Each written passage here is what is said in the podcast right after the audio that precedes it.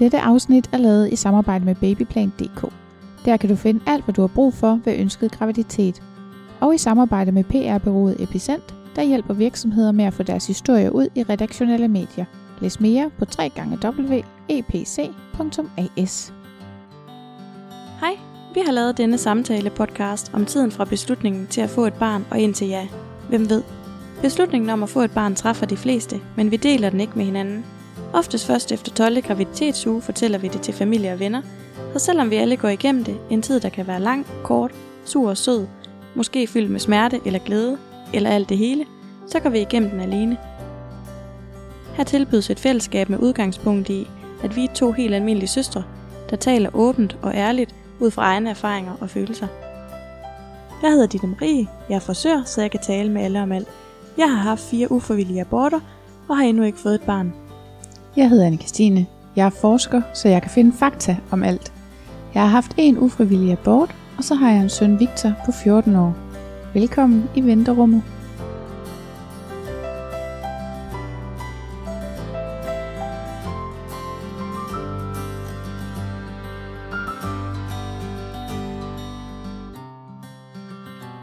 Skal vi sige, at jeg lige sætter min telefon på lydløs? What a great idea. Godt, jamen øh, det er lidt mærkeligt, ikke? Jo. Fordi vi har indspillet det kommende afsnit, der bliver spillet lige om lidt. Mm. Men øh, vi har lavet en fejl 40. Ja, det har vi. Det ved jeg ikke, om, øh, om man må sige, at det er en fejl 40. Men øh, der skete det for et par uger siden, så øh, lagde jeg egentlig øh, noget op på min Instagram, som, øh, som TV2 Echo havde lavet i forbindelse med en, som var en tyk pige, som øh, var glad for at være tyk, og hun ville gøre op med alt det der tyk forbi og fat shaming osv. Mm. Og øh, i den forbindelse, så øh, prøvede jeg egentlig i bedste mening at øh, bakke det op. Og det var også derfor, jeg delte det. Men jeg kom til at sige overvægtig. Ja. Og det øh, førte til, at jeg fik en besked på Instagram om, at øh, overvægtig, det er fy-fy. Det bruger man ikke mere. Nej. Og øhm, ja, jeg ser det ikke som... Øhm, jeg har i hvert fald ikke før tænkt over, at det var et grimt ord. Jeg synes, at overvægtig og tyk, det... Øhm, jeg synes ikke noget af det lyder pænt, men hun var meget sådan, du kan få en tyk skiveost, og du kan få en tynd skiveost, mm. og det er ikke definerende, hvor at hvis man går ind og siger, at nogen er overvægtige, så siger man også, at der er en idealvægt, og det betyder, at der er noget galt med den vægt, man har. Ja. Ja. Så derfor så øh, kunne vi jo selvfølgelig ikke lave hele det her kommende afsnit om, men Nej, øh, vi har lavet et helt afsnit, der nærmest hedder noget med overvægtig. Ikke? ja, Og det er sådan, vi taler om det hele afsnittet. Ja. Og det har jo ikke været vores hensigt at tale nedsættende, eller grimt, eller, eller, eller tale om det på en måde, som skulle kunne gøre nogen ked af det. nej, Så derfor Ja. laver vi nu sådan en lille ekstra, en lille tilføjelse til begyndelsen af afsnittet. Vi er simpelthen ikke ude på at gøre nogen kede af det. Vi er ikke ude på at udskamme nogen. Jeg er selv en stor og tyk pige, og Mhm. hviler fint i min krop. Jeg vil af sundhedsmæssige årsager, eller det ved jeg ikke engang, hvad jeg må sige, men jeg vil gerne tabe mig, fordi jeg har ikke så meget energi. Jeg er tyk og usund. Det har i hvert fald været i en rigtig lang periode. Nu vil jeg gerne være tyk og sund. Ja. Øhm, Jeg har jo haft samme udfordring, eller hvordan man kan sige det. Altså, jeg har jo tabt mig imellem 20 og 30 kilo to gange ja. i mit liv. Så jeg har også døjet med øh, træthed og uoplagthed, fordi jeg simpelthen bare rundt på mere vægt, end hvad der var godt for mig. Og det er jo igen, hvis man øh, er tyk og glad, så er det jo optimalt. Ja. Så vi er i hvert fald ikke ude på, at der er nogen, der skal blive kede af det, af det her afsnit. Og hver gang vi ser overvægtig, så må I lige lave det om til tyk, fordi det er det, Ja. vi har fået at vide, man kalder det Ja. nu.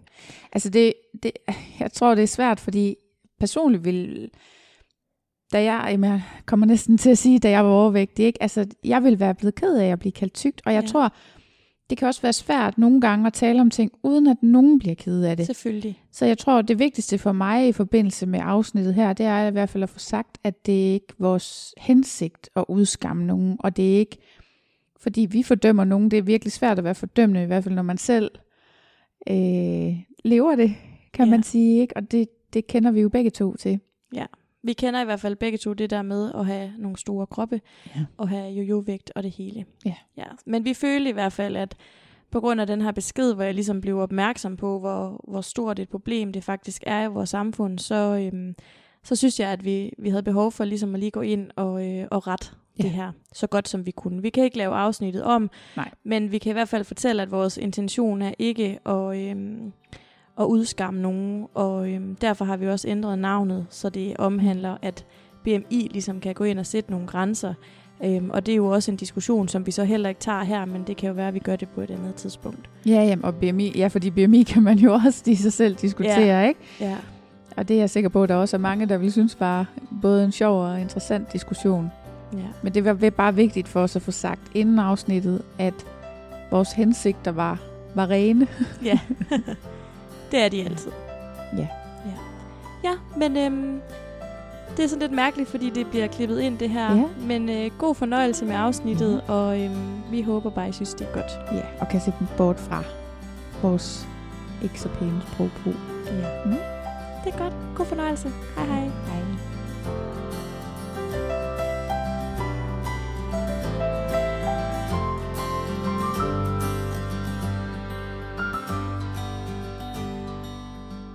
Hej og velkommen i venterummet. I dag der skal vi tale om at være overvægtig og have et ønske om at blive gravid. Og øhm, det vi har tænkt os, det er at komme med nogle personlige beretninger. Så har vi nogle fordomme, vi har noget brevkasse, og vi har noget forskning. Yay. Ja. Og jeg tænker, at øh, vi bare kaster os ud i det. Og øhm, ja, altså, søs. Mm. Jeg ved snart ikke, om man skal kalde dig AK, eller om man skal kalde dig søs. Helst søs. Ja, det er også det, det, er det jeg plejer at gøre, ikke? Jo. Men når jeg siger overvægtig og gravid, hvad tænker du så? Eller, det gør jeg ikke, jeg siger Ja. overvægtig. En overvægtig, der ønsker at blive gravid. Det, det tænker jeg ikke noget om. Nej. Nej, det gør jeg ikke. Altså jeg, øh, jeg ved ikke om det er fordi jeg selv var sådan, det ved jeg ikke om jeg er let, let overvægtig hedder det vel, dengang jeg skulle Ja. øh, være gravid og gerne ville tabe mig, og det kunne jeg ikke rigtig. Altså en anden ting er, at jeg tror, altså for mig det der med ønsket om gravid eller ikke ønsket om gravid, det er måske ikke øh, nødvendigvis så afgørende. Altså jeg har jo en grundholdning til overvægt, som handler om, at det ikke er noget, man selv styrer. Ja. Kan du Og- prøve at fortælle lidt mere om det? Det kan jeg godt, men eller ikke noget men, det kan jeg godt. Altså jeg, jeg tænker egentlig, at hvis det var meget nemt at tabe sig, og hvis det bare var et spørgsmål om at tage sig sammen, så ville der ikke være nogen overvægtige. Så, så, jeg, ja, så jeg tænker egentlig, at, at det der med overvægt, det skal i hvert fald ikke blive en begrænsning for resten af ens liv, og hvad man, hvilke andre ønsker man har. Fordi øh, det med at tabe sig, det er noget, man måske kan være heldig at lykkes med, Ja. men det er ikke sikkert. Nej. Så, så derfor så tror jeg egentlig, at jeg bare tænker det som sådan en livsomstændighed for Ja. nogen. Du har jo også selv haft øh, jojo-vægt, og det har jeg jo egentlig også. Altså, Ja. vi har jo begge to både været tykke og tynde, og tykke og tynde, og tykke og tynde, og du er tynd lige nu. Til dem, der ikke lige kan se dig. Som vi siger. Men det er jo skide godt, men altså, øh, der findes jo sådan et par episke billeder af dig fra, fra da du var gravid, øh, højgravid. Ja. Og så billedet efter på din, øh, på din Facebook øh, der er du mega skinny. Altså det er så sjovt ikke, fordi du var virkelig, virkelig fed, da du var Ja. højgravid. Jo, men, og jeg var jo kun lidt overvægtig, da jeg blev gravid, ja. Men jeg skal da lige love for, ja. At jeg fik spist noget chokoladekage. Ja. Og så, øh, det straffer, altså, det kommer ja. bare tilbage og bider en. Lige på røven, ikke? ja. Så ja, jeg var rigtig stor, da jeg fødte, og, øhm, men jeg var heldig, at jeg faktisk tabte mig ret nemt bagefter. Det var en af de gange, hvor jeg har været slank, ikke? Det var jo, Ja. Jeg tabte mig et kilo om ugen de første 16 uger, Hold da op. bare ved at amme egentlig. Ja. Og så, øh, ja, så blev jeg jo skilt. Ja. Og det, nogle gange, når jeg er ked af det, så spiser jeg meget. Nogle gange, når jeg er ked af det, så spiser jeg ikke noget. Nej. Og det var så lige en af de gange, hvor jeg ikke spiste noget. Ja. Så, Ja, der er vi meget forskellige. Jeg spiser altid meget. så man kan sige, det løste faktisk sig selv lidt ja, på den. Ja. ja, okay. Men hvad tænker du selv? Jamen for mig kan man sige, at det er jo et, øh, et svært dilemma, ikke? fordi jeg jo selv er overvægtig, jeg er også svært overvægtig, og jeg har kæmpet rigtig meget for at tabe mig. Jeg nåede at tabe 20 kilo, inden vi gik i gang med at, øh, at blive gravid, og øh, så havde jeg jo så en, et par spontane aborter, og nu har jeg faktisk næsten taget, øh, taget hele pisset på igen. Øhm, og det har jo også resulteret i, at min mand, han, øhm, han føler, at vi skal vente med at prøve at blive gravid igen, til at, øh, til jeg har tabt mig igen. Og egentlig også til han har tabt sig, fordi for ham så handler det meget om det der med at have overskud og energi, hvis man skal være gravid og sådan noget. Så altså, han har mange tanker omkring, at vi bliver nødt til at være tynde og have masser af overskud, for at vi kan varetage et barn, hvor at jeg tror, jeg har sådan en eller anden idé om, at når jeg bliver gravid, så vil jeg ikke komme til at tage på. Og det, kan jo, altså det er jo også helt vanvittigt, fordi det, der er jo nogen, der tager meget på, og når man er overvægtig, så siger de jo, at man ikke skal tage så meget på. Så jeg synes, det er ambivalent. Altså, jeg vil rigtig gerne tabe mig, inden jeg bliver gravid, men jeg vil jo også virkelig gerne være gravid, ikke? Jo, det kan jeg godt forstå. Sådan havde jeg det jo også. Ja. Men jeg vil sige, for mit vedkommende var det i hvert fald ikke lige under graviditeten, at jeg skulle holde vægten. Nej. Det, det kunne jeg bare overhovedet ikke. Nej. Altså jeg tog 30 kilo på, ikke? Ja. Jeg ved ikke engang, hvad der er normalt at tage på, men altså ja. Det er jo klart, at hvis man er, er svært overvægtig i forvejen, så bliver man jo nødt til at, øh, at tænke lidt over det, når man bliver gravid. Øhm, der er jo nogle ting, som, som man i hvert fald skal passe på med, sådan noget øh, diabetes, øh, graviditetsbetinget diabetes og sådan noget. Men det bliver jo bare ikke nemmere af, at man er blevet gravid. Nej, nej, det gør det ikke. Nej, men jeg ved ikke, hvorfor jeg har sådan en idé om, at når jeg bliver gravid, så er alt godt. Mm. altså sidst, da jeg var gravid i tre måneder, inden jeg mistede, der det eneste, jeg havde lyst til, det var jo at spise øh, ristet brød. Øh, jeg spiste rigtig mange toast og sådan noget. Også super. Ja, det, det bliver man i hvert fald ikke tynd af. Men det er i hvert fald et dilemma, som, øhm, og det er noget, der fylder meget for mig, fordi der er jo mange aspekter i det her. Øhm, er det sundhedsforsvarligt at blive gravid, når man er så overvægtig, som jeg er, og har jeg energien til det? Kan jeg komme til at fejle noget? Mister jeg? Øhm, er det virkelig på grund af, at jeg er overvægtig, at øh, jeg ikke er blevet gravid endnu? Og der er, sådan, der er virkelig, virkelig mange ting, der spiller ind for mig i det her. Øhm, og det kan jeg godt mærke, det påvirker mig, hvor at jeg tænker, at det vil være mere overskueligt, hvis jeg, hvis jeg lige vejede 30 kilo mindre, ikke? Ja. ja, men altså, jeg tror bare, at det er helt normalt, at når man gerne vil have et barn, at så, så er der nogle ting og nogle tanker, man gør sig om, omkring, om man kan blive en god nok forælder, og om man kan gennemføre en ordentlig graviditet, og det kan også sagtens være, at tynde piger har, øh, har sådan nogle tanker, det skal jeg jo ikke kunne vide. Men jeg, jeg tænker meget over, øhm, om jeg får en flot rund gravidmave, for eksempel. Mm. Jamen det kan jeg godt forstå. Det er der også flere, der har skrevet til mig på Instagram, at det er noget, der fylder for dem. Altså, kan man få en flot gravid mave, når man er tyk? Og ja, det kan man. I virkeligheden har jeg et input mere til det der med at tabe sig, når man skal gerne vil være gravid. Ja. Der er nogen, der vil mene, at man var ekstra motiveret til at tabe sig, når man gerne vil være gravid. Ja. Og jeg tror, jeg har sagt det en gang før, men det er sådan lidt, der er jo ikke nogen garantier. Jeg tror, hvis man fik at vide, hvis du nu tabte dig 10 kilo, så kunne du være 100% sikker på, at du blev gravid. Ja. Så vil det være en anden historie. Men der er ingen garanti, ligegyldigt hvordan du agerer nu. Det er den ene ting. Og den anden ting er, at jeg kan huske en gang, jeg havde en underviser på universitetet, der sagde, hvis det var, at, at det var nemt at stoppe med at ryge, det er selvfølgelig en anden ting, men i min verden er det lidt samme historie, at det er noget, man egentlig ikke selv vælger, Mm. så vil alle gravide jo gøre det. ja. For hvis der er et tidspunkt, hvor en kvinde er særligt motiveret, så er det, når hun er gravid. Ja, og det er jo også det, der ikke... Altså, jeg har jo den her tid til det her facilitetsbehandling om halvanden måned, og jeg havde virkelig regnet med, at jeg taber i hvert fald 10 kilo inden, ikke? og så kom mm. der corona i vejen. Og det er jo...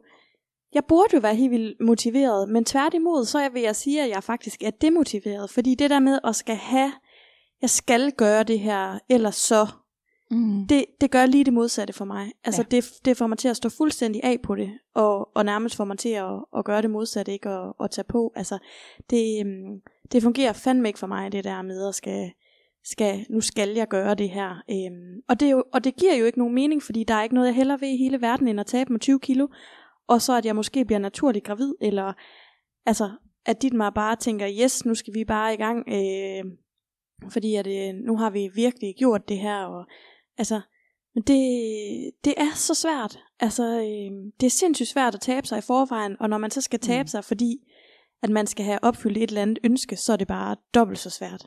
Ja, det er bare ekstra svært. Og vi, vi har også, det har vi i hvert fald også talt om mellem os før, at der er en milliard forskellige kurer derude. Der er ikke nogen af dem, der er særlig behagelige, men der er nogen, som det, altså, der vil altid være nogen, som det lykkes for. Ja. Men det er rigtig svært at finde den rigtige metode, og jeg tænker også, at den rigtige metode den ene gang behøver heller ikke at være den rigtige metode den anden gang. Og jeg er i hvert fald ikke sådan, altså selvom jeg er sundhedsuddannet, så har jeg ikke sådan en, øhm, en eller anden gylden vej, hvor jeg kan sige, at det du skal bare gøre sådan her, så kan du nemt tabe dig. Mm.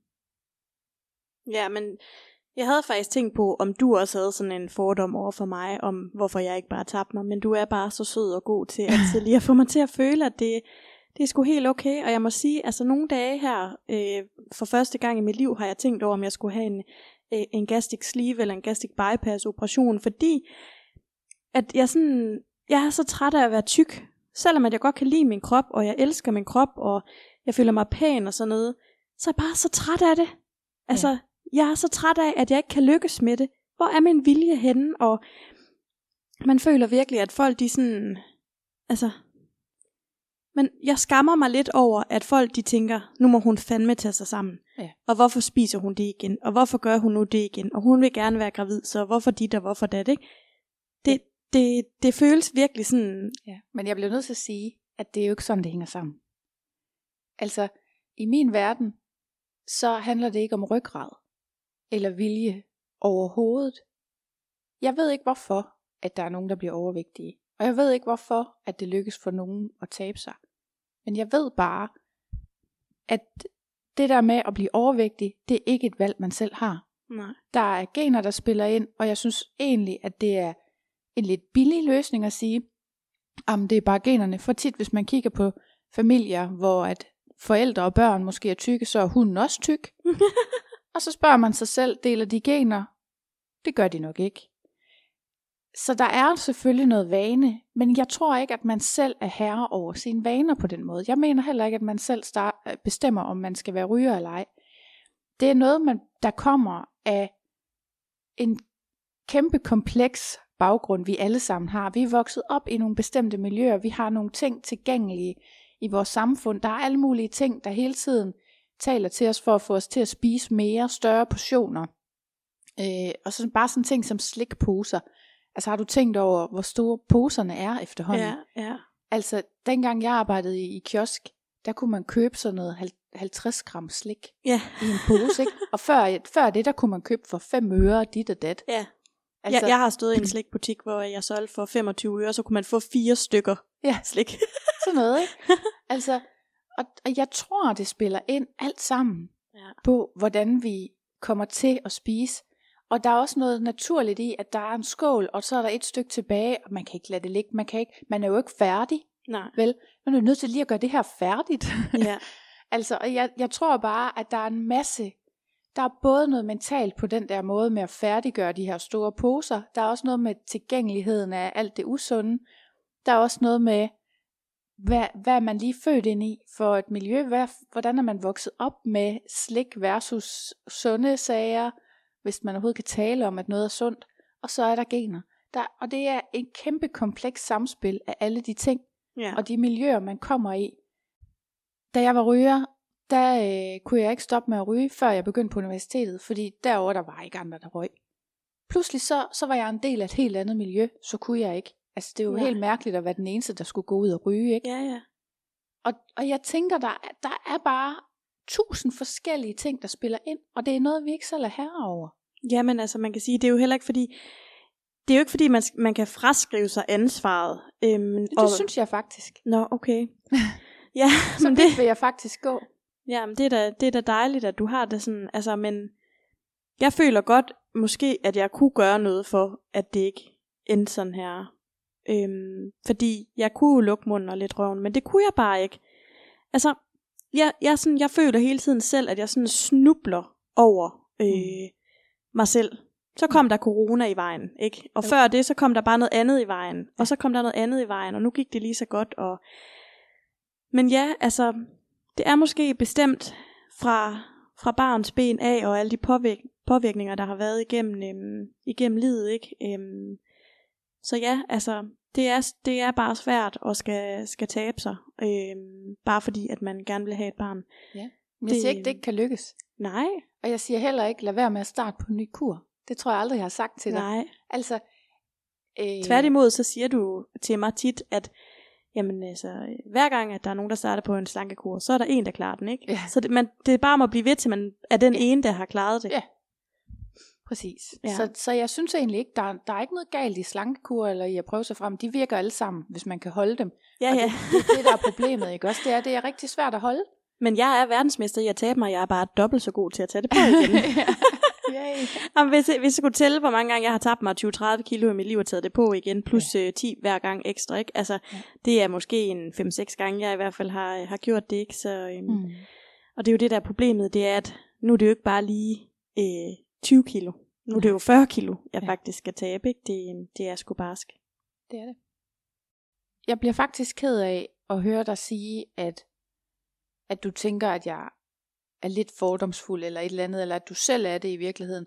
Fordi for mig handler det der med, min manglende fordom, handler jo egentlig om, at jeg ikke tror, at der ligger noget skyld hos dig.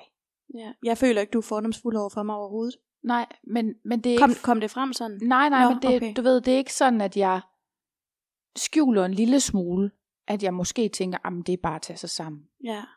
Men det handler om, hvor jeg kommer fra. Ja. Men det er også, det tror jeg nemlig ikke om dig, men det tror jeg bare, der er rigtig mange, der tænker. Det tror jeg også, men det er jo også det, vi har fået at vide de sidste 20 år. Ja. Af alle helseguruer, ikke? Og alle, der lykkes med at tabe sig, de er tilbøjelige til at sige, at jeg gjorde bare sådan, og hvis du bare lige gjorde det samme, Ja. så kunne du også tabe dig. Og det kunne man også, hvis man kunne gøre det samme. Ja. Men det er ikke alle, der kan det. Nej. Det er ikke en mulighed nødvendigvis for alle. Og det er i hvert fald ikke sådan, at man selv vælger, at når nu vil jeg være overvægtig. Nej. Og så Nej, går man det er ellers i gang. altså. Nej. Men nu ved jeg godt, at det her det heller ikke skal handle om den der sådan bølge, der er lige nu af overvægtige, som springer ud, fordi jeg synes, det er super, super fedt med alt det her øh, øh, kropspositivitet og sådan noget, og jeg synes, det er pisse fedt, at der kommer nogle tykke piger på Instagram og sådan noget, og nogle gange så har jeg også bare lyst til selv at lægge nøgenbilleder op af mig selv, hvor alle kan se min krop, fordi jeg elsker min krop, og jeg vil så gerne have, at at alle overvægtige også havde det godt med sin krop, lige så vel som jeg ville ønske, at alle tynde også havde det godt med mm. sin krop. Men, og, altså, jeg synes, at der er et rigtig godt fokus på det der med, at det skal være okay at være tyk. Men det er faktisk sjovt, fordi jeg kan også godt tænke nogle gange sådan, når jeg så bliver ved med at sige, at jeg gerne vil tabe mig, er det så fordi, at jeg ikke vil stå ved at være tyk, og mm. man, kan faktisk, man skal faktisk passe på nu til dags med at komme ud med sådan et budskab her, fordi der vil måske Ja. sidde nogle af de der kropsaktivister, Mm. og være sådan, hvorfor siger du hele tiden, du gerne vil tabe dig? Men det er jo ikke fordi, jeg har et ønske om at blive tynd, tynd, og jeg, og jeg elsker min krop, men jeg har et ønske om at være sundere, og jeg Mm. er ikke sund nok. Nej. Det, det er bare lige for at sige, at jeg har stor respekt for alle de der kropsaktivister, og jeg synes, de er pisse seje, og det er så fedt nogle gange at se noget andet end alle de der tynde kroppe. Mm. Øhm, og jeg har ikke lyst til at være tynd som et siv, men jeg har lyst til at være sundere. Ja, det kan jeg godt forstå, og det tænker jeg også er en vigtig ting at få med her. Ja, det, det synes jeg faktisk også. Ja.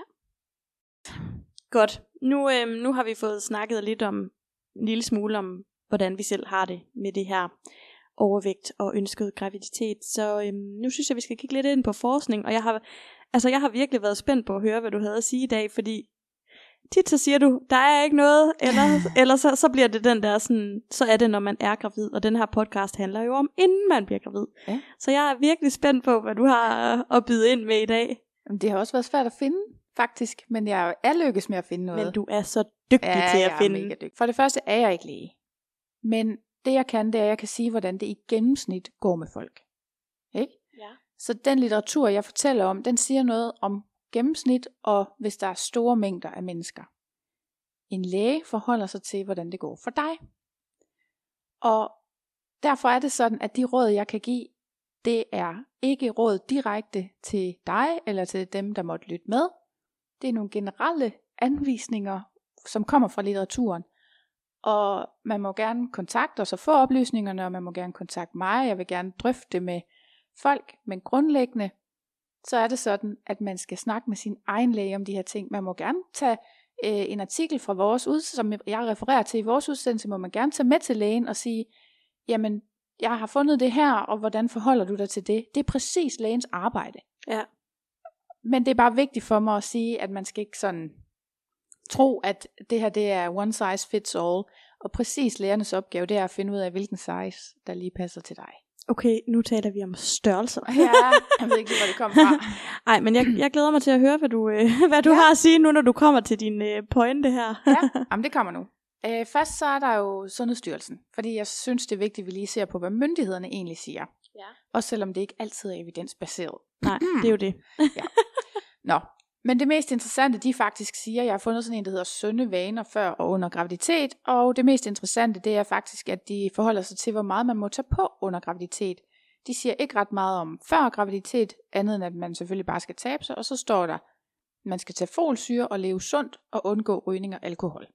Yes. Det er faktisk det eneste, der står om før graviditet. Og jeg synes, altså leve sundt, ikke? Så lad os lige, lad os lige lade være med at gå alt for langt ind i den. Men folk, de elsker jo at have Sundhedsstyrelsens anbefalinger for kostråd, for eksempel. Ikke? Ja. Hvad er sundt? Åh oh, Gud. Lad os ikke gå ind i den. Lad os bare sige, at de siger leve sundt, og så må man jo... Øh, Gør op med sig selv, hvad er Ja. yeah. sund. Jeg kan simpelthen ikke lade være med at tænke på at de unge møder dengang øh, det der par fra København, de ventede sig. Mm. Nej, det passer ikke, de havde født, og så havde sundhedsplejersken været der. Og så sagde sundhedsplejersken, at øhm, de skulle altså til at servere nogle flere grøntsager for det der barn der. okay. Og så sagde hun, ja, vi får da pomfritter hver dag. Kartoffel, det er jo en grøntsag. ja. så det, det, det kunne egentlig godt være, at de skulle specificere det lidt mere, øh, når der er nogen, der tolker så, øh, så forskelligt på, hvad der er sundt, ikke? Jo, og det er jo det, sundhedsplejersken kan, og lægen kan, det er, at de kan gøre det individuel rådgivning, og der har sundhedsplejersken helt sikkert lidt misset, øh, hvem hun havde med at gøre, ikke? Ja. Ja. Nå, men så fandt jeg faktisk noget, der var ret vildt. Jeg fandt nogen, der har simpelthen øh, givet sig til at kigge på al den forskning, der overhovedet findes, i forhold til øh, og det at ønske sig at blive gravid, og så det, de kalder sundhedsrelateret livsstilsadfærd og psykologisk velbefindende. Hvor galt er det egentlig at være overvægtig? Ja. Fordi nu var det jo det, vi skulle i gang med. Og der har jeg fundet en dansk kohorte, altså sådan en, øh, en gruppe af kvinder, man har fulgt, hvor der var 2.451 overvægtige, og lige så, meget som, lige så mange, som ikke var overvægtige, og så har man sammenlignet. Okay. Og der har de fundet, at risikoen for, at det tager over et år at blive gravid, er væsentligt større for overvægtige. Ja. Ja. Jeg mener, det er 95%, der bliver gravid inden for et år, hvis man har alle med. Ja. Og det er jo så, det er jo så både de overvægtige og de ikke overvægtige. Ja. Så hvis man pillede de ikke overvægtige ud af det, så ville de overvægtige jo nok udgøre den største andel. Okay. De siger faktisk videre en lidt interessant ting i det her studie, og det er, at man kan jo faktisk ikke vide, hvordan det var gået for præcis de her overvægtige kvinder, hvis de havde forsøgt på et tidspunkt, hvor de ikke var overvægtige, eller hvis de ikke havde været overvægtige. Nej, det er jo klart. De siger altså, at der er rigtig mange ting, der spiller ind. Der er også rigtig mange ting, der spiller ind både på overvægt og fertilitet. Og at selv hvis man fjerner selve overvægten, så kan der være mange af de andre bagvedliggende årsager, som stadigvæk er der. Ja. Ja, Og- så, så altså man kan sige, det er så svært at, at dele den op, fordi det bliver hurtigt den der overvægt, der kommer til at fylde egentlig det Ja. ja. hele, ikke? Jo. Og faktisk vil jeg sige, at noget af det, jeg mest har fundet, det er PCO-studier. Og problemet med dem er, at der, der er der jo en bagvedliggende årsag, som samtidig kan føre til, at man har vanskeligt ved at blive gravid, og kan føre til overvægt. Ja. Ikke? At, altså, at, altså det du siger, har man, de, de øh, overvægtige, der er med i den her, Mm. har man været inde og se på, hvor mange af dem, der har PCO, eller hvad mener du? Nej, nu, nu siger jeg bare generelt i den litteratur, jeg har kigget okay. I til i dag. Jeg har ikke taget noget med, der handlede udelukkende om PCO. Nej. Fordi det er jo ikke det, vi skal snakke om i dag. Men, men det er bare for at komme med et eksempel på en ting, som fylder rigtig meget. Der er faktisk mange studier, hvor de sætter direkte lighedstegn mellem overvægt og PCO. Ja. Så de kigger stort set ikke på, om man har PCO. De siger bare, de overvægtige har det, og det behandler vi så. Ja. Øhm, så det er lige en vigtig ting at have med. Dem her med den danske, øh, de danske mødre, eller kommende mødre, der skriver de også, at øh, det er kendt i litteraturen, at der er flere komplikationer, både for mor og barn ved overvægt. Herunder det her subfertilitet, altså at det tager lang tid at blive gravid. Det er ikke det samme som, at man er infertil. Det er lige vigtigt at skelne mellem de to. Ja. men at det tager noget tid. Så er der svangerskabsforgiftning, forgiftning, så er der graviditetsdiabetes, og den vil jeg godt lige sige, jeg har faktisk gjort en hel del ud af at prøve at finde ud af, hvorfor det er så forfærdeligt at få graviditetsdiabetes. Ja. Og det har jeg ikke været i stand til at finde ud af. Nå. Jeg er ikke i tvivl om, at det er både skidt, og det, det øger jo risikoen for, at man får rigtig diabetes senere, og det er selvfølgelig uhensigtsmæssigt, at man kan risikere at få et større foster og sådan nogle ting. Ja. Men jeg har ikke sådan kunne finde præcis, hvorfor at det er en kæmpe katastrofe Nej. at få Jeg, graviditetsdiabetes. jeg troede faktisk også, at det havde noget med ens blodtryk at gøre, men det kan godt være, det er, fordi jeg har en veninde, som er, er lidt overvægtig, som øh, havde graviditetsdiabetes, men som så også havde for højt blodtryk. Mm. Og det ved jeg, at min svigerinde i hvert fald også har haft. Ja. Så jeg ved ikke, om der er en sammenhæng. Det ved jeg heller ikke. Nej. Fordi det kan man jo sige, det, kan, det, det er jo ikke så godt. Nej. Men også selvfølgelig vil man helst heller ikke have diabetes. Altså Nej. hverken under graviditet eller før eller efter. Altså, Nej, men prøv at høre, det er så sjovt, fordi jeg har en veninde, som, hun er altså ikke sådan overvægtig. Altså jeg vil, jeg vil virkelig ikke betegne hende som at være overvægtig. Hun var så tosset over, at hun skulle ind og have lavet sådan en glukose, Ja. øh, et eller andet. Ja. Fordi hun var bare sådan, for fanden, altså det gider jeg ikke, og jeg er så tyk, er jeg det heller ikke. Men det var igen det der med, at der er det bare BMI'en, der bestemmer, om, man, om man skal det, ikke? Det er det. Og sådan er det bare. Altså, altså, jeg vil da sige, det er da fint nok at få det undersøgt. Ja, ja. Altså, jeg fik ikke undersøgt dengang, om jeg havde graviditetsdiabetes, og det var jeg faktisk lidt ked af. Fordi jeg var bange for, om jeg havde det, for jeg havde taget så meget på, ikke? Ja. Vi fortsætter med de her forfærdelige ting. Øh, fosterdød er også en risiko. Forstørret foster og en kompliceret fødsel. Men hvorfor? Altså, ved man hvorfor? Man kender ikke mekanismerne i det. Man, Og ved, også man derfor- ved bare, at når der så er nogen, der har fosterdød, så er de tit overvægtige. Er det den? Er det den? Nej, er det sådan det? er det ikke. Nå, hvordan er det så? Fordi Det- så forstår jeg det ikke. Det er sådan, at risikoen for fosterdød er større for dem, der er overvægtige, end dem, der ikke er. Men hvordan ved de det? Det ved de, fordi de har målt på det. Det, de ikke ved, det er, havde fosteret været død hos de samme kvinder, hvis de ikke havde været overvægtige. Jamen, det er jo det, jeg mener. Ja, det ved man ikke. Nej. Så der, der er bare nogle ting, man ikke kan undersøge ordentligt. Ja. Efter, Men så synes jeg bare, det er meget voldsomt at gå ud og sige. Ja. Altså, det er det også. så tænker jeg, hvor, hvor mange flere har, hvor mange overvægtige har mere fosterdød end folk, der ikke er. Altså, fordi jeg synes simpelthen, det, det er så, det er så, øhm, det er svært at, at, hvad kan man sige, forestille sig. Altså, og man kan sige, de fl- altså overvægtige, hvor er det så? Er det så i forhold til BMI? Fordi man kan sige, altså, hvis det er lige på nippen, så er der jo mange kvinder, som jo måske vil betegne sig selv som almindelige, som vil gå ind i sådan en statistik her, som at være overvægtig. Så er det folk, der vejer 200 kilo, eller kan det også være bare en, der vejer 80 kilo? Ikke? Altså det synes jeg da, det er da også vigtigt. Det her studie har ikke kigget specifikt på fosterdød. Okay. Så derfor kan de ikke sige, om det er værre for dem. Derfor kan de ikke sige, om det er værre for dem, er mere overvægtige. Okay. Mm. Det er sgu barsk. Altså det må jeg sige, jeg bliver faktisk sådan helt... Altså man kan godt komme til at sidde og føle sig sådan lidt uansvarlig nu. Jo, men det er jo ikke din skyld. Altså vi er tilbage ved, hvem har ansvaret for, at du er overvægtig? Ja. Jeg mener ikke, det er dig. Nej, men skal jeg så lade være for børn, fordi der er en chance for, at de dør hen i maven på mig? Nej, Er det så min fedme, der slår barnet ihjel, eller hvad? Altså, det ved man jo ikke. nej, det ved man ikke. Det tror jeg ikke, det er. Nej. Men det er da, altså, jeg føler, det er noget, man skal tage med. Altså, Mm. selvom det gør lidt ondt ind i mig lige nu, faktisk, at sidde og snakke ja. om det. Det kan jeg godt forstå. Det er også slemt at Også få det fordi i hovedet min- på den her måde. Sådan Jeg ved ikke engang lige, hvad min BMI er, men den er, den er i en af de allerhøjeste Mm. kategorier. Jo, men nu Fuck, nævner jeg mand. bare lige en masse trælse ting med komma imellem, ikke? Altså, Jo, jo, men det er, også, det er jo fair nok, og det er jo også vigtigere, og det er jo vigtigt, at vi, vi har den her samtale. Ja. Og det er vigtigt, at man er oplyst, ikke også? Men jeg synes, det kunne bare være så rart at vide, når man er det så dem, der er i den sidste kategori, eller det også, kan det også være en, der måske kun lige er på vippen til at, Mm. at træde over i det, man kalder overvægtig, fordi Ja. jeg ved ikke, hvor mange der er overvægtige i verden, men jeg ved da efterhånden, der snart er nærmest flere overvægtige, end der er, er tynde, i hvert fald i USA og sådan noget. Ikke? Ja. Det hører man da hele tiden om. Det er der. Og det, alle artiklerne skriver, det her, det er vores problem.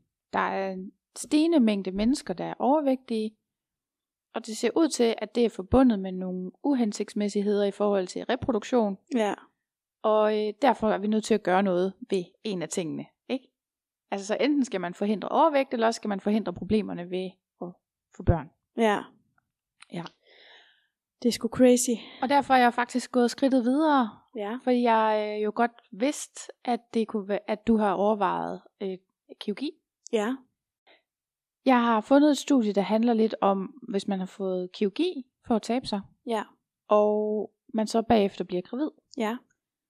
Fordi det de siger, det er, jamen vi ved jo, at man taber sig af den her form for kirurgi. Det kan enten være sleeve eller gastrisk bypass. Ja.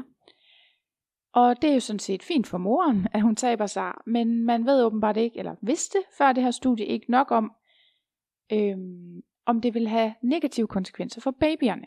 Nej. Fordi man fjerner jo faktisk noget af muligheden for at optage Ja, nogle bestemte vitaminer og sådan og noget. mi- Ja. vitaminer, ja præcis. Så blandt andet sådan noget som folinsyre, skal man i hvert fald være opmærksom på, om det bliver optaget rigtigt. Ikke? Ja. Det er så sjovt, at du, du lige har kigget på det her, for nu har jeg også siddet og læst rigtig meget op på det.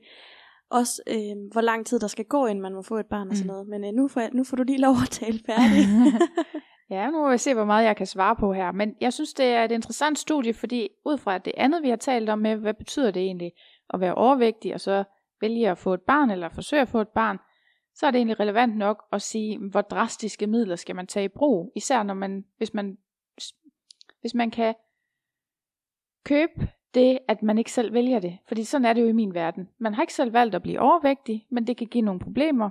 Så hvordan kan man så gøre, hvis man skal tabe sig? Ja. Jamen, kirurgi er en mulighed, Ja. som virker. Ja. Ja. Så det har de så forsøgt at undersøge. De har fundet 33 studier, der var relevante, og som de så kunne slå sammen og se Ja. på de overordnede resultater af, øh, i forhold til hvordan det så gik på de her babyer. Ja. Og det de fandt, det var, at der var øget risiko, øget risiko for, at øh, babyen dør omkring fødselstidspunktet. Efter man har fået kirurgi. Yes. Der er øh, øget risiko for øh, misdannelser, for, for tidlig fødsel, og for at blive indsagt, indlagt på intensivafdeling. Til gengæld er der mindre risiko for, at man føder eftertid, hvis man har fået den her form for kirurgi. Ja. Ja. Så fandt de, at øhm, chancen for at få en lille, en lille baby, når man havde fået den her kirurgi, var større, og chancen for at få en forstørret baby var mindre. Men der var ingen øhm, forskel for de her to. Han, må jeg lige spørge om Mm. noget? Er det sådan i forhold til, hvor kort tid efter, eller lang tid efter? Fordi jeg har nemlig hørt de her, nogle af de her ting, at det er, hvis man får, bliver gravid inden for halvandet år. Det her studie har ikke haft en tidsgrænse på. Nej, okay. Fuck, man, hvor er det skræmmende. Jeg, prøv at jeg sidder og får det helt dårligt. Det, det gør jeg virkelig. Ja. Så kan man bare heller ikke gøre noget rigtigt, var. Men Altså, altså. søs, det jeg startede med at sige, det var, det her det skal man snakke med sin læge om, og ikke med mig. Altså det er ikke fordi, jeg ikke vil snakke med dig om det. nej, nej. Men jeg kan ikke rådgive dig Nej, specifikt. nej. Jeg kan kun sige, på overordnet plan, så ser det sådan her ud. Og deres anbefaling er egentlig bare, at det man gør, hvis man får kirurgi og taber sig, og så bliver gravid, det er, at der bliver holdt ekstra øje med en under graviditeten, så man sikrer, at barnet får de vitaminer og mineraler, det Ja. har brug for. Ja. Og man skal også huske, når man er gravid, alt det gode går til fosteret først. Ja. Men er der ikke, øhm, der er ikke noget i det her forskning her, som, øhm, som kigger på, om folk øh, nemmere bliver gravid? Altså folk, der ikke har kunne få børn før, om de så lige pludselig bliver gravide? Det har jeg ikke let efter, og jeg har heller ikke Nej. Faldet over det Okay. tilfældigt. Mm. Super. Nej, men det var, det var egentlig bare fint nok lige at få med, ikke? Jo. Ja, men øh, det er faktisk barsk med sådan noget forskning, og jeg tror da selvfølgelig også, at man skal huske på, at mm, man skal også huske på, alle dem, det går godt for. Nu lyder det sådan meget negativt, men det, i virkeligheden, så går det jo meget bedre egentlig for alle mulige andre, tænker jeg. Og man skal lige huske, at når jeg siger, at der er en forhøjet risiko, så går det fra nærmest 0 til en lille bitte smule mere end nærmest 0. Okay. ikke? Altså Ja. ja. især, du, du hæftede dig før ved fosterdød, Ja, og det kan jeg godt forstå. Det er jo også det, er jo det værste, man kan forestille det er så sig. barsk. Ja. Fuldstændig. Det er Ja. det absolut værste, man kan forestille sig. Risikoen for det i udgangspunktet er jo så forsvindende lille, at det er jo også derfor, de ikke har undersøgt det i det andet studie. Der har simpelthen ikke været nok Nej. personer med i studiet til at kunne undersøge det. Fordi det er jo så sjældent en ting, Og du kan godt se, hvis det sker for to ud af 5.000, Ja. så kan man jo ikke sige noget om, om det var, den, om det var på grund af overvægt, eller ikke på grund af overvægt. Nej, men det er også det, jeg mener. Man ja. har ligesom brug for, at det er noget, der sker rimelig hyppigt, for at man overhovedet kan have det med i forskning. Ja. Super. Jamen, øhm, lad, os, øh, lad os lukke øh, vores, øh, vores øh, forskningsvinkel øh, i dag. Ikke? Ja. ja. Godt, så er det blevet tid til øh, brevkassen, søs. Mm. Ja, og der er nogle, øh, hvad hedder det, der er nogle øh, lange og nogle korte, men det er i hvert fald de længste brevkasse svar, jeg har fået. De har slet ikke kunne være inde på Instagram inde under spørgsmål, så folk har skrevet det privat i min inbox. Det jeg spurgte om i brevkassen, det var, gjorde du der nogle overvejelser inden Projekt Baby, fordi du var overvægtig? Ja, og det er jo også naturligt, og det er der så jo nogen, der har gjort. Og Der er mange, og jeg har, Du har redigeret lidt i dem. jeg har, jeg har skulle sortere rigtig meget i dem, øhm, fordi der netop var så mange, så det, det bliver nok den længste brevkasse, vi kommer til at lave, men jeg synes jo også, at det her det er bare super relevant et emne. Der er en, der siger, jeg var bange for, at jeg ikke ville få en rigtig babybule, men det fik jeg altså. Ja, og Det det, er godt at høre. det er nemlig rigtig godt, og øhm, det kan jeg jo også sige. Folk ser jo skønne ud, selvom de er tykke og gravide. Ja, de gør. Så er der en, der siger, da jeg var gravid med min datter, der vejede jeg 71 kilo, 1,66 høj, da jeg var 12 uger henne. Lærerne sendte mig til glukosebelastning, fordi de mente, jeg var overvægtig. Jeg har ikke diabetes, og heller ikke i min familie. Jeg skulle vejes ekstra meget og gå til sukker, blodprøver og mange gange ind på Hvidovre. Jeg så på ingen måde mig selv som overvægtig, men det gjorde mit BMI åbenbart. Jeg fik en stor skræk hen over hele min graviditet omkring vægt, og jeg gik fra at føle mig lækker og fabulous til overvægtig og forkert. Det var skrækkeligt. Jeg talte kalorier under min graviditet. Come on, det er så forkert. Ej, ja. Ja. Det, Det, det lyder også hårdt, og jeg synes også, det er også problematisk, hvis sundhedsvæsenet lige går og gør folk syge, eller gør, at folk føler sig syge, det er jo nemlig det, er det. og det er jo også det, man skal huske på, og som jeg også tænker det der med, at det er jo også farligt at være stresset under ens graviditet. Ja. Så hvis man skal gå og stresse helt vildt meget over, at man er forkert, ikke? Jo. Og det her med, at hun faktisk føler sig helt normal, og jeg, jeg, har, jeg ved ikke, inde i mit hoved, så har jeg sådan et, hvis de sidste to tal af ens højde, er det cirka det samme som ens vægt, så føler jeg, at man vejer det, man skal. Mm. Og hun er 1,66 høj og vejer 71 kilo, det vil sige, så overvægtig kan hun fandme heller ikke være, vel? Nej. Altså, Altså, jeg tror også, der er sket noget. Nu ved jeg jo ikke, hvornår de her typer de har fået deres børn. Men, nej, øhm, typer. ja. Men altså, jeg, jeg, jeg var jo overvægtig, da jeg blev gravid, og jeg blev altså ikke udsat for alt det her. Nej, Okay. Der var ikke noget ekstra til mig dengang. nej. Men tror du, man lavede glukosebehandlinger? Og Det sådan gjorde noget? man. Okay. Glukosebelastning lavede man, Ja. øh, og det ved jeg, fordi jeg, jeg har prøvet det under mit studie og sådan noget. Okay, Og det var en, en ting, det der med graviditetsdiabetes, også dengang. okay. Fair nok. Der er en, der siger, jeg var gravid i sommeren 2015, efter at vi havde været på en våd bryllupsrejse. Det var lækkert. det lyder dejligt. Men jeg mistede det desværre i uge 7-8. Mm.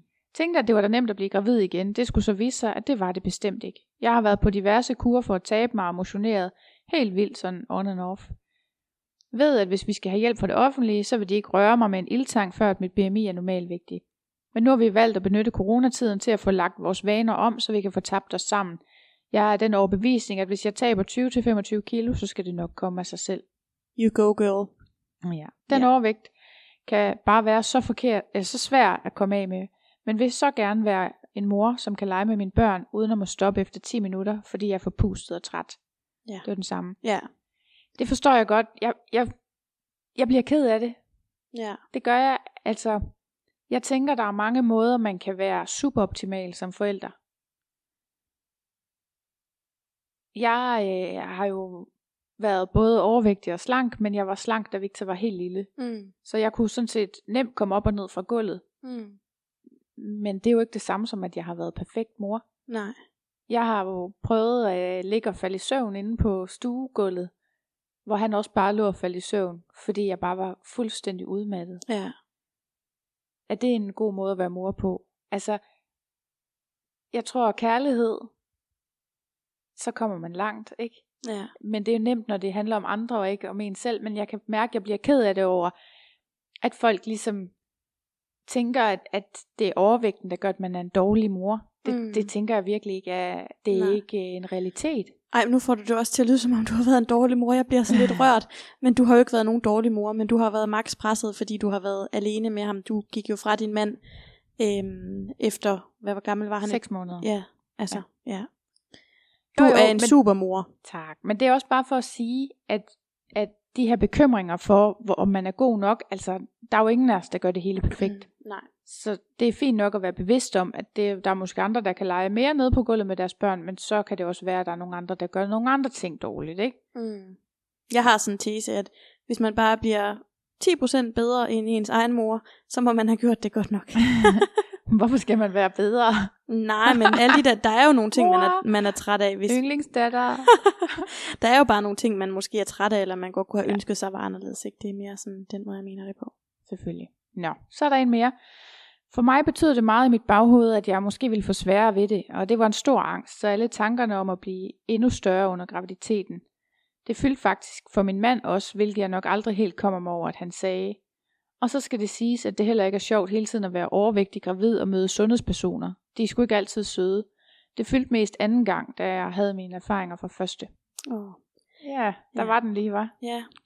Altså, ja, men også det der med hendes mand, jeg skrev faktisk med hende bagefter. Okay. Øhm, fordi at det er faktisk også noget, vi har talt om herhjemme, at min mand har sagt til mig, at han er nervøs for, at han ikke kan tænde på mig, mm. hvis jeg bliver kæmpestor og Ja. rund og tyk. Og øhm, det er meget muligt. mm. Det kan vi jo ikke vide. Men jeg tror faktisk, at det er lige meget, om han er tyk eller tynd fra starten af, så er der måske nogle mænd, der ikke lige synes, det er verdens mest sexede, at man bliver gravid, og så er der måske andre, der bare synes, man er mega fræk, når man Ja. er gravid. Det er jo det. øhm, Det er, altså, det, jeg tror ikke, det, det handler ikke om, om man er tyk i forvejen. Der er Nej. nogle mænd, der bare, det går ikke, når man Ja. er gravid. Og så Nej. er der andre, hvor, hvor det er anderledes. Ja. Ja. ja. Men selvfølgelig kan man sige, at det, der, det gør der ondt at få at vide, hvis ens mand ikke tænder på en. Ja. Men øhm, ja, altså som jeg har sagt til min mand, ved du hvad, så ryger den der kæmpe babybule jo bagefter, og så må man jo finde ud af det. Altså, Mm. ja. Der er en mere her. Hun skriver, nu har jeg ikke været gravid, men jeg vil gerne dele mine tanker omkring at være tyk og graviditet. Jeg havde altid tænkt, at jeg skulle tabe mig, inden jeg skulle forsøge at blive gravid. Også inden jeg mødte min mand. Men da vi så gerne ville begynde, havde jeg ikke tabt mig. Jeg tænkte meget over det i starten, men eftersom vi har prøvet lidt tid, og der ikke er sket noget endnu, er jeg mega ligeglad med, at jeg er tyk. Håber, det kan ske alligevel. Vil gerne tabe mig, fordi min krop vil være nemmere at bære rundt på, men hovedet skal være med i det. Kan selvfølgelig være, at jeg bliver endnu mere opmærksom på det hele, når vi for eksempel har prøvet i et år eller mere. Det er svært at sige. Jeg tager det hele lidt, som det kommer lige nu. Det er jo dejligt. Jeg tror virkelig også, at det er sådan en god, positiv indstilling, man skal have til det. Ikke? Ja, det tænker jeg også. Hvis man kan, altså. Ja, ja. Vi jo, jeg tror, mange kvinder er tilbøjelige til at slå sig selv lidt i hovedet med alt, hvad der måtte kunne gå galt, eller lige måtte kunne være en lille smule forkert, ikke? Ja. Nå. En mere. Jeg er meget overvægtig, og det var jeg også, da jeg blev gravid. Sådan plus 60 kilo. Jeg havde en idé om, at det ville blive rigtig svært at blive gravid, og havde derfor et ønske om at tabe mig, inden jeg blev gravid. Men jeg nåede det aldrig, da jeg blev gravid tre måneder efter jeg smed mine p-piller. Det skal siges, at min kæreste arbejdede til søs dengang en måned ad gangen, så det skete i andet forsøg, meget uventet. Jeg frygtede meget at få diabetes, slem bækkenløsning osv. i forbindelse med graviditeten på grund af min massive overvægt, men jeg fik aldrig nogen komplikationer andet end normale såsom kvalme, opkast, øm lænd osv. Jeg var yderst utjekket, jeg nåede hverken at starte op på folinsyre eller vitaminen til gravide, som de ellers anbefaler, netop fordi jeg virkelig troede, det ville tage lang tid. Jeg spiste helt som normalt op til graviditeten, og vi var på ferie, da jeg var 3-4 uger henne, og der fik jeg også et par drinks, da jeg af gode grunde ikke vidste, at jeg var gravid. Det er en god historie, Det synes det. jeg. Fordi... Mega dejligt. Det er jo sådan, det er. Ja. Langt de fleste, der kører tingene jo bare præcis, som de skal. Ja. Inden jeg blev gravid med min datter Aya, valgte jeg at tabe mig. Har altid været overvægtig. Jeg kan faktisk ikke helt komme med grunden til, hvorfor det lige skulle være der, jeg ville tabe mig, men nok i håb om en god graviditet. Men jeg tabte mig 35 kilo og løb en halvmarathon, da jeg var fire måneder gravid. Tog 6 kilo på under forløbet, men tiden efter har været svær og kæmper stadig. Nå. Jeg er overvægtig, og var det også inden graviditeten. Jeg havde mange tanker i forhold til, om min og min mands overvægt kom til at have betydning for en mulig graviditet under graviditeten og fødslen. Jeg var for det første bange for at være en af dem, der tog rigtig mange kilo på. Det kunne jeg på ingen måde overskue eller se mig ud af. Jeg var bange for, om vores fælles overvægt ville være til hinder for, at vi kunne undfange, og jeg dermed skulle kunne blive gravid. Jeg tænkte også meget i, om jeg ville udvikle graviditetssukkersyge, og hvad det så ville have betydning under og efter graviditeten for både mig og et muligt barn. Jeg havde mange tanker og var virkelig nervøs for alt det. Noget af det, der fyldte allermest var, hvordan de sundhedsfaglige ville dømme mig. Man hører så mange trælse historier fra overvægtige kvinder, der får en rigtig nedladende kommentar omkring deres overvægt under graviditeten. Jeg har aldrig tænkt, at overvægt kunne være et problem, men når man ender i fertilitetsbehandling, er det BMI-regler. Jeg skulle veje 90 kilo. Jeg havde et projekt vægttab fra 114 til 90 kilo. Jeg klarede det på to år. Blev gravid under det forløb, tog jeg 4 kilo på på grund af hormonerne, jeg fik. Mistede og tabte mig igen. Efter anden graviditet og spontan abort i 6. uge tog jeg 12 kilo på. Jeg kæmper for at smide dem og håber, at under corona, der kan komme et mirakel. Skulle jeg ikke i fertilitetsbehandling for at få min drøm, ville jeg ikke have kæmpet så hårdt for en sundere og tynd krop, men jeg vil gøre alt for min drøm. Mm. Ja, det er godt nok synd. Ja. Jeg er overvægtig. Vi har forsøgt i tre år nu, uden at få en baby. Inden vi gik i gang, tænkte jeg ikke så meget over overvægten. Mange er jo overvægtige og bliver gravid. Nu, jeg føler en kæmpe skam, at det er min egen skyld, at jeg burde tage mig sammen og tabe mig, så vi kan få en baby. At hvis jeg virkelig ønsker en baby, så burde jeg kunne tabe mig. Jeg bliver også jaloux på andre, der er gravide, specielt dem, der er overvægtige, fordi jeg føler, at jeg ikke må få en baby, før jeg bliver slank. Fertilitetsklinikker har jo krav om BMI, og derfor føler jeg mig ikke god nok og slank nok, og jeg føler det hele er min egen skyld. Åh, puha. Au, var? Ja, altså, det gør fandme ondt på mig, det der, ikke? Altså, Jo. øhm, ja. Jeg tror, at øhm, vi kunne godt gå lidt mere ind i det der med BMI-grænser og sådan noget, men jeg tror, vi har et afsnit, der kommer til at, at hedde øh, Barnløs, og øhm, Mm. det, øhm, der tænker vi skal gå lidt mere ind i, øhm, i lige præcis det her emne. BMI. Øhm, ja, men hvornår du kan få hjælp og, Nå, og alle ja. sådan nogle ting. Ja. ja. Men det er jo virkelig hårdt. Jeg har de seneste seks år prøvet at blive gravid med min mand. Inden var jeg bevidst om, at min vægt på 135 kilo ville mindske chancen for at blive gravid. Pludselig har diabetes 2, grundet min overvægt. Jeg tog en beslutning og hyrede en personlig træner. Jeg gik til min læge og blev undersøgt i hoved og røv, for jeg ville være sikker på at være så sund som overhovedet muligt. Jeg tabte mig en masse kilo med min træner og kostomlægning, ned på 120. Min mand og jeg blev så gravide, men havde en spontan abort i næsten tredje måned. Hvilket er det værste, jeg har oplevet i hele mit liv. Nu har jeg taget alle kilo på igen og vil stadigvæk gerne være gravid. Jeg har besluttet at betale for en gastrisk sleeve og skulle have været opereret her i april, men nu er alt udskudt på grund af corona. Ja, det er jo faktisk fuldstændig sådan, jeg, øh, jeg har det ikke, at jeg har jo også, øh, jeg havde jo også tabt mig, inden jeg blev gravid, og øhm, så øhm, har jeg jo stort set taget det hele på igen efter min, min sidste abort, og det er jo fordi, at man er i sådan en kæmpe soveproces, og der er bare Mm. så mange ting, man, man skal deal med. Øhm, det, det gør så ondt at læse, fordi jeg jo virkelig kan, kan relatere til det, men øhm, Ja. ja, jeg håber godt nok, at, øh, at det lykkes for hende, ligesom at jeg selv kæmper hver eneste dag for at, at få det til at ske, kan man sige, ikke? Så ja, Altså, det er ikke nemt at tabe sig. nej. Altså, jeg har gjort det to gange, ikke? hvor jeg har tabt mig rigtig meget, omkring 30 kilo. Og jeg bliver nødt til at sige, at det er ikke nemt. nej. Og det er ikke, det er ikke bare et spørgsmål om at tage sig sammen, nej, for så havde det aldrig været nødvendigt at tabe sig så Nej. meget, vel? lige præcis. Nå, vi har en mere. Synes tit folk sagde, før jeg blev gravid og kæmpede med infertilitet, at min overvægt var årsagen. Men jeg vejede nøjagtigt det samme som hele vejen igennem kampen for at blive gravid, da jeg endelig blev gravid. Samtidig sagde folk tit, tab dig inden du bliver gravid, da du ellers får en hård og besværet graviditet og fødsel. Jeg blev også fuldt ekstra under min graviditet af jordmor, diætist, læger, kontrolscanning osv. Mm. Men sagen er den, at jeg havde den bedste graviditet uden en eneste gene. Var fysisk slet ikke plaget, som i overhovedet ikke. Tværtimod fyldte det psykiske med alle de her skræmmescenarier, som jeg nu ville få en hård, svær fødsel, som muligvis ville ende i kejsersnit. Men jeg fødte vaginalt og havde den mest fantastiske fødsel, så alt faldt til jorden. Og de historier skal man også huske at fortælle, de gode. Trods overvægt kan man sagtens blive gravid og have en god graviditet og god fødsel. Ja, det er Ja. ja. bare så vigtigt at få med, fordi der er jo masser af gode historier. Ja. Ja. Jamen, og jeg synes faktisk også, jeg har en, øh, jeg havde en kollega engang, der sagde, at øh, man skal huske, at mange bekymringer, man kan have mange bekymringer, men det er de færreste, der bliver til noget. Ja, Jamen, jeg kan godt relatere til det der. Jeg havde det jo meget på samme måde. Altså, jeg var også skide bange for alt, hvad der kunne gå galt, og det gik super fint. Jeg vil ikke sige, at øh, det var sjovt at føde, eller hun, hun fik det til at lyde, som om det var rigtig dejligt. Sådan havde jeg det ikke lige umiddelbart, men det lykkedes at føde vaginalt, og der var ingen problemer, bækkenløsning og alt muligt halløj, man kunne have været bange for, hverken før eller efter. Mm-mm. Så det tænker jeg, det er jo sådan, det går for langt de fleste. Også de forhøjede risici, vi har talt om i dag. det, selvom det er en forhøjet risiko, så er den stadigvæk lille. Ja. Ja. Det, jeg synes, det har været en virkelig rørende brevkasse, vi har haft i dag. Ja. Og øhm, ja, jeg er bare spændt på at høre, hvad folk de siger til det her afsnit. Øhm, Ja. Fordi jeg tror virkelig, at øhm, der er rigtig, rigtig mange, der kan relatere til nogle af de her ting. Men øh, bare lige for at, at runde, runde brevkassen af her, Mm. så, øh, så tænker jeg på, er, er du nogensinde blevet spurgt, om du var gravid? Ja, det var faktisk... Altså, hvor du ikke var det. ja, ja, ja, ja, jeg havde tabt mig rigtig meget, og så var det... Jeg har tabt mig rigtig meget, og Det så er jeg blevet spurgt. Det er det samme, der er Seriøst? sket for mig. Jamen- Det er også sket for mig. Jeg var, jeg var så glad og tilfreds, fordi jeg følte, at min mave var så tæt på flad, som den overhovedet kunne blive. Og jeg havde lige fået en top i størrelse fucking small.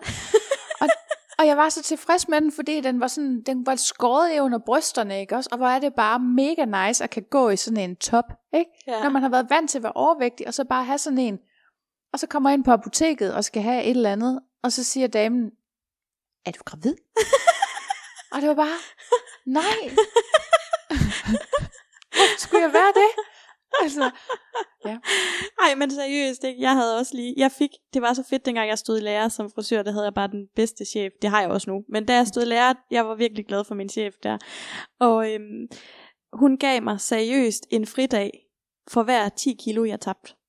oh yeah. Ja, altså det var en kæmpe motivation for mig dengang. Så jeg tabte, så jeg tabte 20 kilo, så jeg fik to fridage. Jamen, det synes jeg, der var en mega god chef. Det var sødt af hende. Men da jeg så havde tabt de her 20 kilo, så havde vi sådan en kunde, der hed Herdis, og Herdis, hun havde altid sådan nogle øh, nylonstrømper, øh, og så hendes flæsk, der sådan stak ud over det. Åh, altså. Herdis var overvægtig og gammel, ja. og, men hun var virkelig sjov. Altså hun var sådan en gammel, sur, sjov ikke, type. Så siger hun til mig, at jeg skulle vaske hår på hende, så siger hun, nej, skal man sige tillykke? Og jeg tænkte bare, Herdis, jeg har tabt 20 kilo, er du blind? Hvorfor spørger du mig, om jeg er gravid nu? Det kan du da ikke være bekendt. Ej, okay, altså. Så det var så uh, takken for at tabe sig. Det er åbenbart det samme, du har været udsat for. Ja. Men jeg tror faktisk også tit, at når man er sådan lidt tyndfed, kan man måske nemmere blive spurgt, fordi tynde mennesker, der sådan er oppustet, de kan godt se gravide ud nogle gange. Men jeg var altså ikke oppustet der. Jeg forstår det simpelthen ikke. Jeg stod bare der med min flade mave. Og... Nej, du må aldrig spørge nogen, om de var gravid. Jeg spørger aldrig nogen. Nej, men har du nogensinde, øhm, har du nogensinde set nogen, der var tykke, hvor du troede de måske, hvor du var i tvivl om de var gravide eller tykke? Det har jeg. Ja. Har, har du fundet ud af, om de så var tykke eller gravide? Se, det kan jeg ikke huske. Så Nej. jeg har ikke tænkt nok over det Nej. til, at det har været en, en, en ting. Altså, man finder jo ud af, at folk er gravide ved, at de selv siger det. Ja, ja. Og så siger man jo, tillykke, hvor er det dejligt for dig. Det, det, det bliver godt. ja. Og så, så tager man den jo bare derfra. Altså, jeg, jeg spørger ikke mere, Nej. Efter jeg selv blev spurgt. Jeg blev faktisk ikke ked af det dengang. Nej. Men det kunne, man kunne godt gøre nogen ked Ja. af det. Ja. ja. Man må aldrig spørge, om nogen er gravide. Øhm, det må man bare ikke. Nej. Det, det må man ikke. Godt. Men Til jeg- gengæld, hvis man er gravid, så kan man jo lige hjælpe omgivelserne. Ved at hver gang man går ind i et lokale, så siger man, hej, jeg er gravid. Ja, altså for lige at runde af, så, øhm, så, så var der en, der, øhm, der er en, der har skrevet, at hun, øhm, hun selv var overvægtig og havde svært ved at få børn, øhm, så hun blev faktisk ekstra ked af det, når andre var overvægtige og, og så blev gravide. Ja. Øhm, og det er igen noget, vi kommer til at snakke meget mere om i vores afsnit, der hedder Barnløs. Mm. Så øhm, den vil jeg også bare lige lukke her. Men øhm, jeg synes, vi skal til at runde af. Øh, vi har snakket sammen i rigtig lang tid. Vi har haft øh, noget rigtig god forskning, synes jeg i dag, selvom det har været barsk. Ja. Så har vi også øhm, haft nogle virkelig gode beretninger i brevkassen. Det har været meget rørende øhm, egentlig at, øh, Ja, det har. at høre om, om, hvad folk de tænker og ikke. Og der kan være noget skam her, og, Ja. og det, det er jo hårdt, altså, øhm, fordi jeg måske også selv nogle gange øh, ligesom føler det, og er i den her proces, og der er så mange ting, man gerne vil og skal og kunne, og Mm. alt det der. Men, øhm, men alt i alt, så synes jeg, det har været rigtig dejligt at tale med dig om det i dag. Og øhm, jeg håber jo bare, at der, der sidder nogen derude, der kan få en lille smule ud af, af den her samtale, og ikke føler sig, føler sig helt alene. Ikke? Det Ja. håber jeg også. Så øh, tusind tak for i dag. Selv tak.